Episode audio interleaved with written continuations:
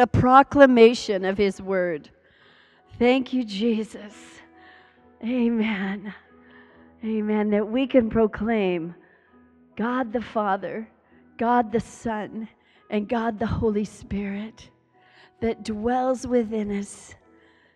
Isn't that amazing? His word, his character, that we can partake of that, of his divine nature. The word tells us we can be partakers of that. Oh, thank you, Jesus, that we can proclaim that free and loud this morning without restraints. Our meditation is taken from Psalms 119, which uh, we're still doing. Psalms 119 is so long, it has like 26 stanzas in it. And so our verses this morning will be from 1, uh, tw- 113 to 120. And it says, I hate double minded people, but I love your law. You are my refuge and my shield. I have put my hope in your word. Away from me, you evildoers, that I may keep the commands of my God. Sustain me, my God, according to your promise, and I will live. Do not let my hopes be dashed. Uphold me, and I will be delivered, and I will always have regard for your decrees. You reject all who stray from your commandments, for their delusions come to nothing. All the wicked of the earth you discard. Therefore, I love your statutes. My flesh trembles in fear, in reverence of you. I stand in awe of your ways. You know, verse um, 114 states, You are my hiding place and my shield. I hope in your word. The God that the psalmist knew so well through his words became a refuge in troubled times. The hope he had in the Word of God was not initiated by mere academics or intellectual knowledge. It was founded on a relationship with God Himself. He walked with God. This writer wanted to step away from the uncertain and uncommitted people. His focus was in the law of love, living by the law of love, which is to love the Lord your God with all your heart, with all your soul, with all your mind, and your neighbor as yourself. That's what brings hope. The writer found sustenance for life, counsel through the Word of God, and he stood in awe of God and is calling us to do that today. When we have that personal relationship with Jesus Christ and we walk with Him, that's what changes us. Following a religion is not going to change anybody, is it? We might do some really good things, some good works, but following a lit religion will not draw us to the person of God through Jesus Christ, His Holy Spirit that lives and dwells within us. What a testimony to sing that today. I believe in God the Father. I believe in His Son, Jesus Christ. I believe in the Holy Spirit that draws me to Jesus, the sanctification of who I am. I've made a whole lot of mistakes. I've sinned a whole lot. Oh, but by His grace, oh, but by His grace we come, by His mercy. Father, we just stand in your presence this morning. We are so grateful, Lord Jesus, that you see us through and through. We're not hiding anything from you. But you love us anyway. You see all our ways, Lord. And that sometimes we try so hard and we don't just lay it down at your feet. We don't just come to you. Sometimes we just try to work our way to you. But today we lay this at your feet, Lord. Our lives are held within your hands. Lord God, we love you today. We want to be overflowing, Lord, with your love. We want to be overflowing, Lord Jesus, with your kindness, with the law of love. upon our hearts, Lord. We thank you, Father, for your presence. We thank you, Lord Jesus, that we worship you today and we come before you. I want you to know it's a long established tradition in the pastoral craft to occasionally say things that are incorrect to get people to pay attention. Yeah, yeah, yeah. You pay attention, waiting for the next mistake he makes. Fine, be that way. All right, open your Bibles if you would. Mark chapter 12. Uh, we're returning this morning to the place that uh, Pastor Scott left off, Gantries, uh, a couple weeks ago. If you recall, last week we kind of jumped ahead a little bit. Um, we're continuing in this final interaction between Jesus and the religious authorities. We started several weeks back with uh, Jesus having uh, was a confrontation. It, it, was it was definitely not not a polite thing. Confrontation with the chief priests, the scribes, the elders, and they're questioning Jesus' authority to act as he had cleansed the temple. And then the, uh, the Pharisees and the Herodians came and they were questioning the poll tax, the lawfulness of the poll tax. And then the Sadducees came and they were questioning the resurrection. Uh, each one of those groups trying to trip Jesus up. They all came with an agenda. Uh, they wanted to get rid of him, they wanted to eliminate him, and they were either going to do it by getting him to say something that would alienate the crowds, and then they could, you know, like, you know, eliminate him without fearing the crowds, or get him to say something that would make the Romans mad, and then they would come and solve the problem for him.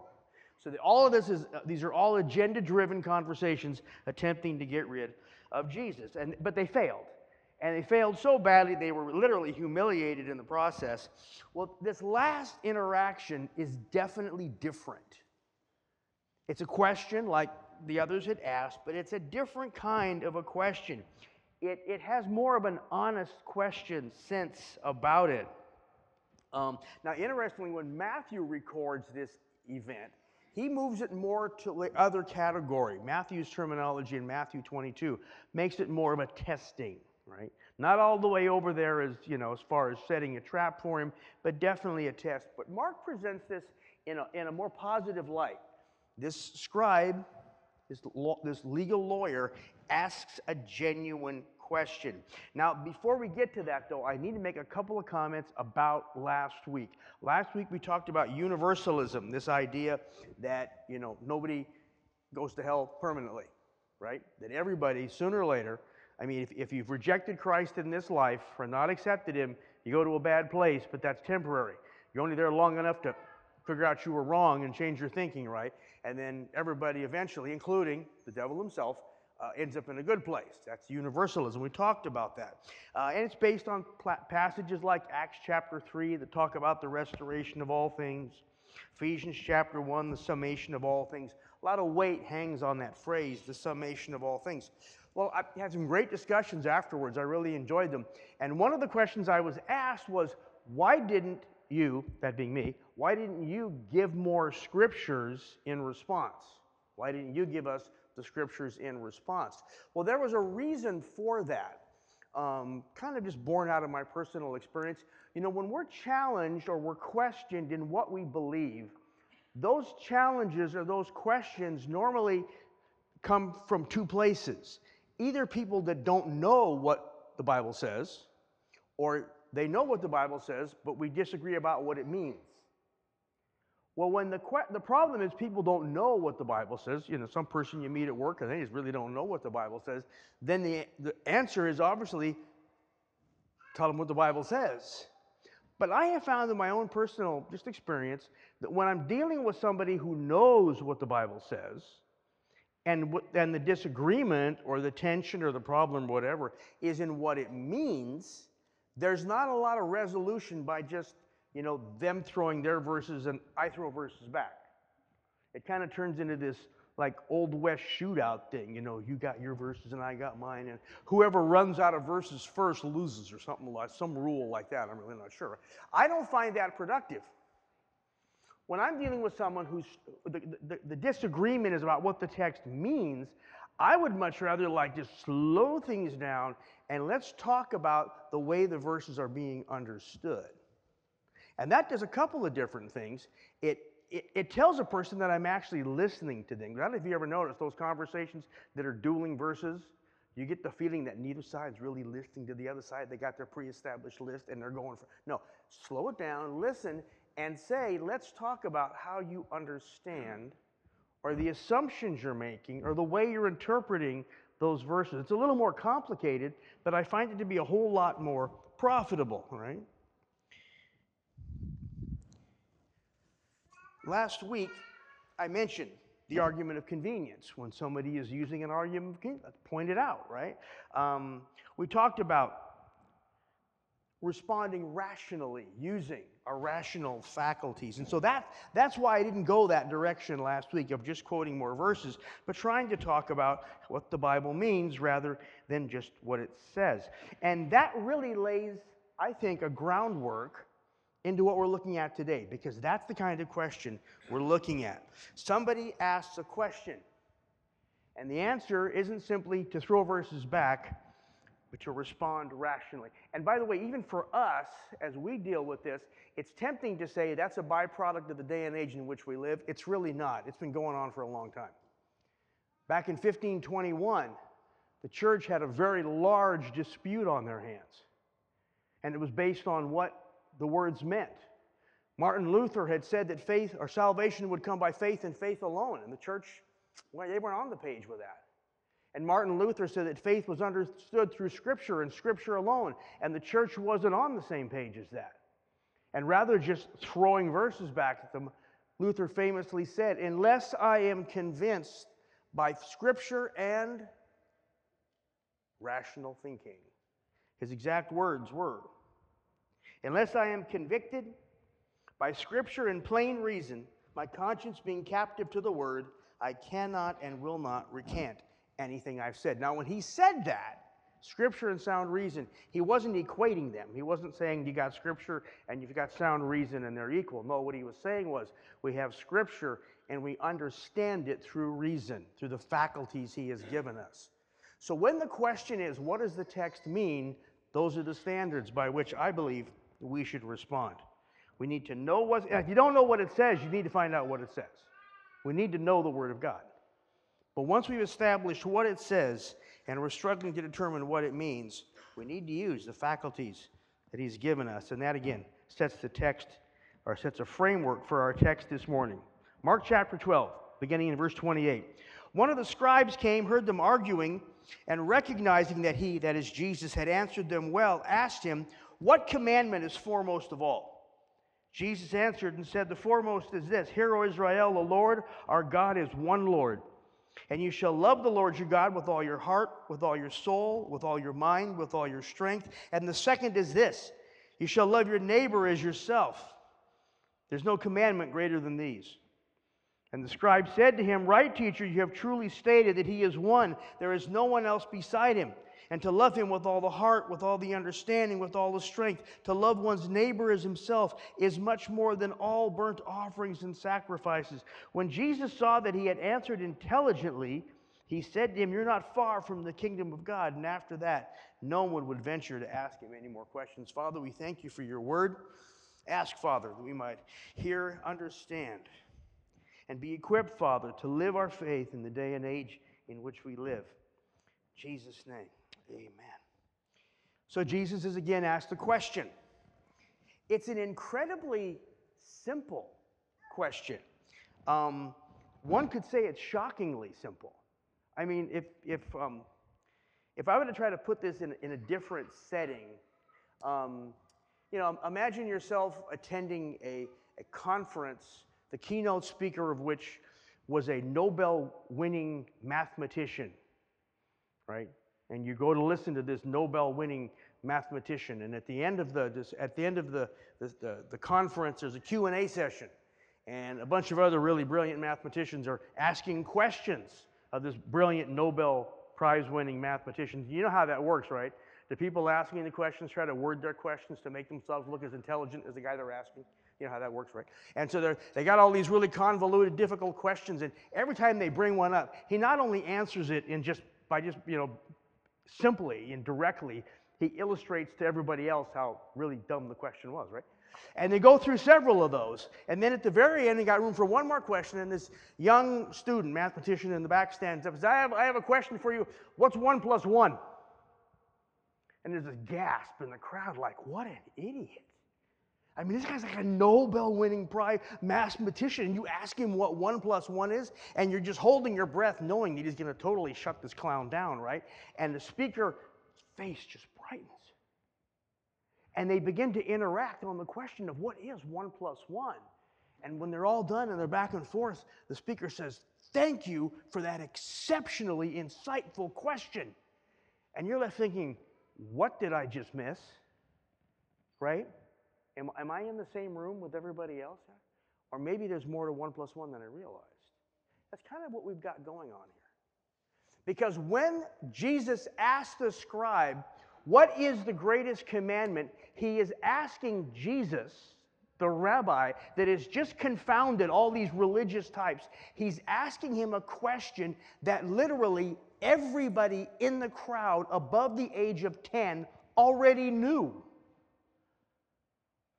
The Shema, hear, O Israel. Shema means hear. Hear, O Israel, the Lord our God is one, and you shall love the Lord your God with all your heart and all your soul and all your might. Every Jew recited that twice a day. This is like a question from Shema School 101. Everybody's got the answer. So, what is the dynamic in this question? They, I'm sure they fully expected Jesus to shut this guy down. Instead, he praises. And in verse 34 tells the man, You're not far from the kingdom of God. Nobody else got that from Jesus. So, what's the deal with this question? Okay, what's going on? Let's talk about the text first, look carefully at it, identify the questions, then to consider their importance, and finally ask how they speak to us. First of all, what exactly happens here? Of course, a scribe appears, he's a religious lawyer. He's not acting as part of a group, and he doesn't have an agenda, unlike all the questioners. He's simply asking Jesus a question based on what he has seen and heard. He says he approaches Jesus. He stepped forward from the crowd. The guy's got guts. And he asked him this question which commandment is foremost? Now, it wasn't completely universally agreed on. There was, for example, a rabbi in the second century that said Proverbs 3 6, in all your ways acknowledge him, and he will guide your paths. A few had disagreements, but other than that, it was pretty well, again, a universal, the Shema. There was some question about the second part of the answer you shall love your neighbor as yourself. Even that was completely resolved by Jesus' day, though. Rabbi Hillel, who lived just before Jesus, had pretty much given the final word on that when he told the story. It's recorded in the Mishnah. When he told the story of a, of a potential convert to Judaism who approached a rabbi and said, I will convert to Judaism if you can recite the entire Torah while standing on one foot. Meaning, give me a short version, right? Well, short enough for you to do it standing on one foot. And Rabbi Hillel told the story of the rabbi who said, That which is hateful to you, do not do that to your neighbor. That is the law, that is the Torah. The rest is commentary. So even that had pretty well been resolved. Those two pieces went together. Love the Lord your God with all your heart, your soul, your might, your neighbor as himself, right? The expression, Hear, O Israel, the Lord our God, He is one. Every Jew, as I said, twice, said twice daily. Now, some have noted in the conversation between Jesus and this, and this scribe the difference in the terminology for heart and soul and mind and strength that are, that are used. That's pretty well explained, not by some theological difference, but by the mere fact it's found in different places in the Old Testament, both Leviticus and Deuteronomy. It also highlights a difference that we sometimes forget is that there's an all likelihood this is a discussion that is moving between Aramaic, Hebrew, and Greek. All three languages were extremely common, and we find records in all three languages. So there may have been linguistic differences, there may have been definitions, but the same point is being made. It's one loving God, wholly and completely. Jesus continued in his answer, You shall love the Lord your God with all your heart, with all your soul, with all your might. And then Jesus goes back to Leviticus love your neighbor as yourself. The scribe responds in verse 32 You are correct. He responds to Shema back. He uses the Deuteronomy format. Then the describe continues by quoting 1 Samuel 15. This is verse 33 of our text. Has the Lord as much delight in burnt offerings and sacrificing as in obeying the Lord our God? Most of you know the story. Saul had been sent out to take vengeance on the enemies of God and told to wipe everything out. Saul kept a lot of the cattle back. And, and when the prophet Samuel came to him, he said, What's the deal? You were told to destroy everything. I hear sheep. What's going on? And Saul gave him the excuse that I saved them to make sacrifice. And Samuel said, Which is more important, making sacrifice or obeying the voice of God? Powerful lesson for us to be mindful. You know, we're in, we're in the period of Lent. Um, some of you may be giving up things for Lent as you prepare your heart to worship and, and, and as we worship the resurrection. But so much more important than what we may or may choose to give up is to walk in simple obedience to what He's called us. You can give something up, that's great. If that helps you focus your prayer, if that helps you focus in your reading, if it helps you set it, that's great. But what is truly important is walking in simple obedience to what God has said. I've heard people say, um, I'm giving up something for Lent, and somebody will say, Well, actually, that's a sin. You really can't give up a sin for Lent, right? And I always think, well, does that mean you keep sinning during Lent while you give up something else? No, no. Don't make any more out of it than it should be. We need to do what we need to do to obey His word. It's as simple as that, right? So Jesus and the, the and, and the scribe, they're on the same page. They both know the answer to the question, What is the greatest commandment? We must love Him wholly with our whole being. And because He is one, Hear, O Israel, the Lord our God is one. Because He is one, He must be loved wholly. Now, here I'm, I'm just going to warn you, I'm going to get way outside of my field of expertise. I'm just going to give you a few tidbits. You can do the research yourself, or you can find somebody smart enough to explain it to you. There's a connection between the idea of God being one and the necessity of our worshiping Him wholly with an undivided heart. I don't know if you ever thought about this, but there's a connection. The, the number one is an integer. Here's where I'm really thin ice. Number one is an integer, it's a whole number. You cannot divide it and still have an integer, right? Number two is also an integer, but you can divide it and still have an integer. You can have two ones. Number one is unique as an integer. It cannot be divided and still have a whole number. That makes it an integer. The connection between the word integer and the word integrity. They are grammatically linked. We have integrity when we act as a whole person, everything being, in, in, everything being consistent with who we are. When our behavior and our value system are out of sync, we're not acting with integrity. We're no longer whole. I'm not going to go any farther than that because I'm probably already in enough trouble. Math was not my strong point. But you get the point.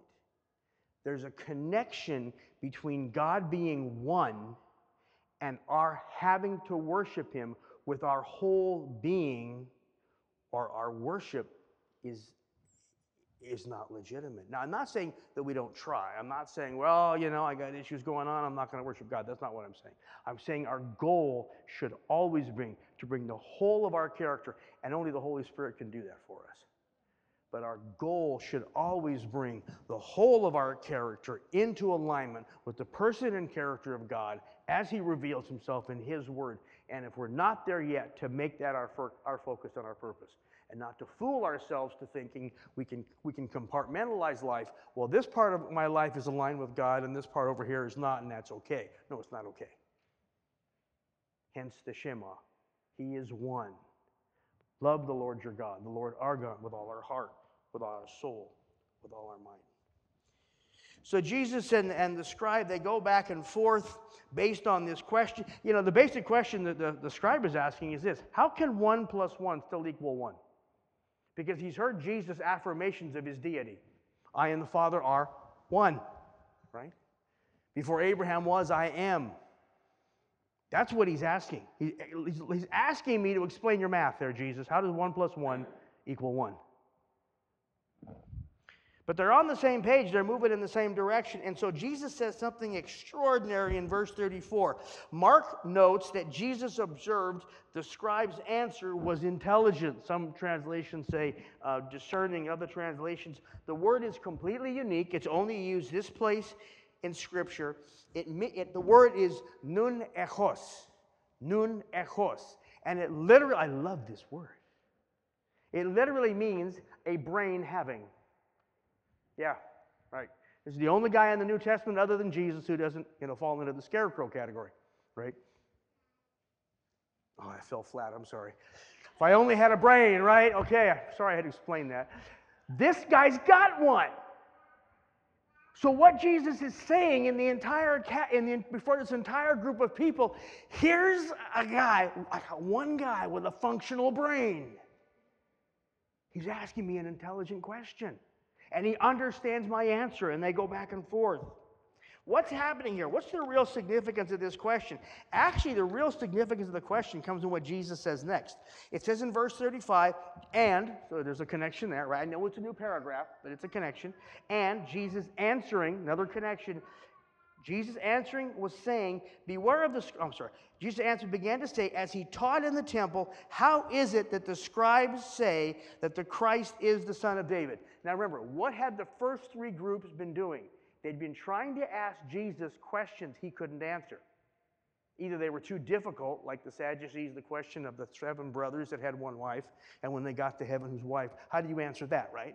They were either answering questions he couldn't answer, or they were asking questions like, should we pay taxes to Caesar or not, that would get him in trouble. Either way, he answered. So they've been trying to ask him questions he can't answer, right? Now Jesus is responding in kind. And he says to them, because the whole issue is Jesus referring to himself as God. I am the Father or one. Before Abraham was, I am. Jesus making it very clear that he's God. How do you, how do you reconcile that with the Lord our God being one? So Jesus says this um, How is it that the scribes say the Christ is the Son of David?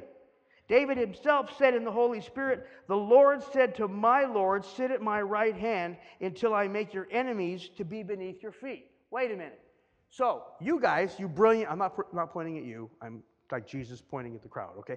You guys, you, all you scribes and Pharisees and Sadducees and everybody else out there, you're, you believe that, that the Bible is, is right. How is it then that David says to the Messiah, right, who is, the, who is the Son of God, how is that you say to him, the Lord said to my Lord? So if he's my Lord, he's over you, but he's after you, because the Messiah has to come after. And of course, they have absolutely no answer for that. They can't handle Jesus' math at all. The point of the scribe's question was that Jesus claimed to be the Son of God had violated every understanding they heard they had of what it was for God to be one. And yet, the truth of the rest of Jesus' teaching affirmed that he, in fact, was the Messiah. They could not reconcile what they heard coming from Jesus' lips, and so they rejected it. The scribe shows the wisdom of saying, I can't reconcile it, but I'll accept it until I can. You claim to be the Son of God, yet you affirm the Shema that God is one. Please tell me how that works. That's the scribe's position. Tell me, Rabbi, how does one plus one equal one? That's the rabbi's position. He doesn't have that answer, but that's okay. And that's the key. That's where the real treasure of this verse is for us when we don't have the key. When we stand there like this, like this scribe saying, I don't fully understand everything, but I understand who you are. And that's a good place for me to start. How do we approach a situation when we simply don't understand it? How do we, what do we do when we encounter a situation that certainly doesn't make sense? not according to what we understand of our God. You know, these things kind of fall into two categories. You know, some are, are theoretical. I mean, I don't know how many of you every day struggle with the idea of God being three but one. Let's face it, not too many of us spend a whole lot of time struggling with that theological reality. That's kind of a theoretical problem for most of us, the whole idea of the Trinity being three but one. On the other hand, when we have a sick child and we're praying for that child and nothing's getting better, that's not theoretical. Or we have a real crisis in a family and we're, and we're crying out to God for that crisis, and a loved one is, is doing what they shouldn't be doing. And they're heading in a really bad direction. We're praying for them, God, please turn them around, and they're not. That's not theoretical. That is when the difference between what we understand of God and what we think of God and what we're seeing in the real life, that's when that really comes into focus. And what do we do when we're faced with a situation like that? What do we do when it just does not add up? We can, like the other groups, again, all the other religious experts, we can simply say, Well, God, I guess you're not who I thought you said you were.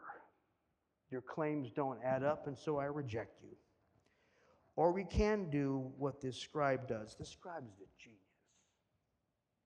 He cannot reconcile what Jesus is saying with what he knows God to be. So what does he do?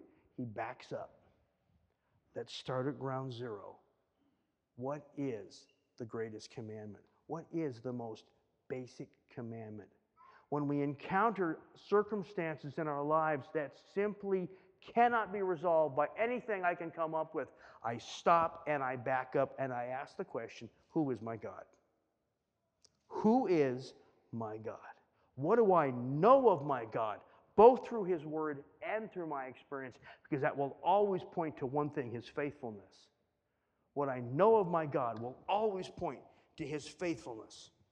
And when the scribe backs up and he says, Okay, Lord, you're telling me that you're basically God because you said, you know, before Abraham was, I am, I understand that. That means you're God, but God's one, now I got two. Help me to understand this. He backs up and he asks Jesus to affirm one thing for him. Is it true the Lord God is one? And Jesus says, That's right. The Lord our God is one. He affirms what he already knows. He establishes what is most important at the most basic level, and then he moves forward from there. And that's what we have to do.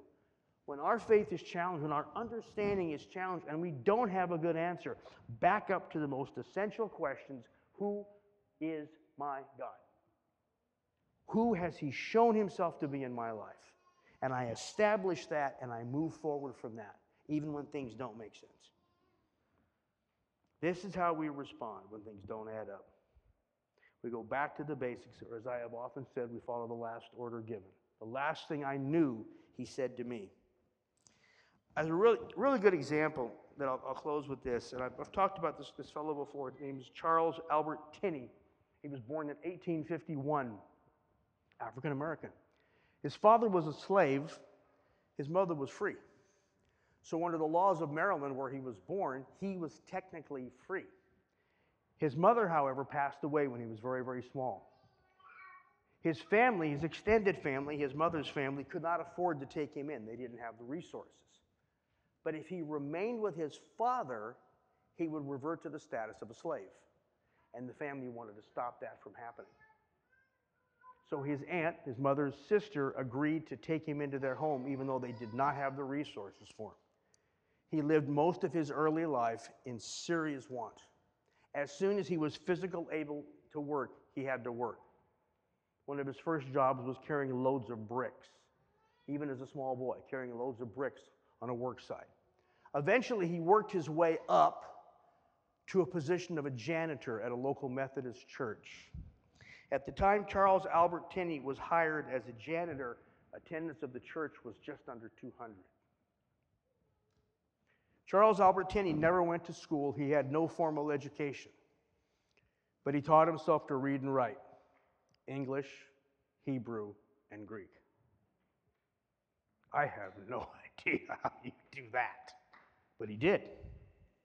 He eventually became the pastor of that church. And when he concluded his term as pastor of that church, its congregation was a interracial 10,000. He wrote a lot of stuff that was, was popular and well known, but he also wrote this. You know, it's funny how sometimes we mock those old hymns because they sound kind of, you know, oldie to us. till we understand where they come from. We're often tossed and driven on the reckless sea of time. Somber skies and howling tempest oft succeed a bright sunshine. In that land of perfect day, when the mists have rolled away, we'll understand it better by and by. By and by, when the morning comes, when all the saints of God are gathered home, we'll tell the story of how we've overcome, for we'll understand it better by and by. I so look forward to that time when all my questions have answers. Won't that be glorious? But you know what's going to be even better? You know what's going to be even better than having all of my questions answered? Is the fact that I make it without having all my questions answered. That's faith.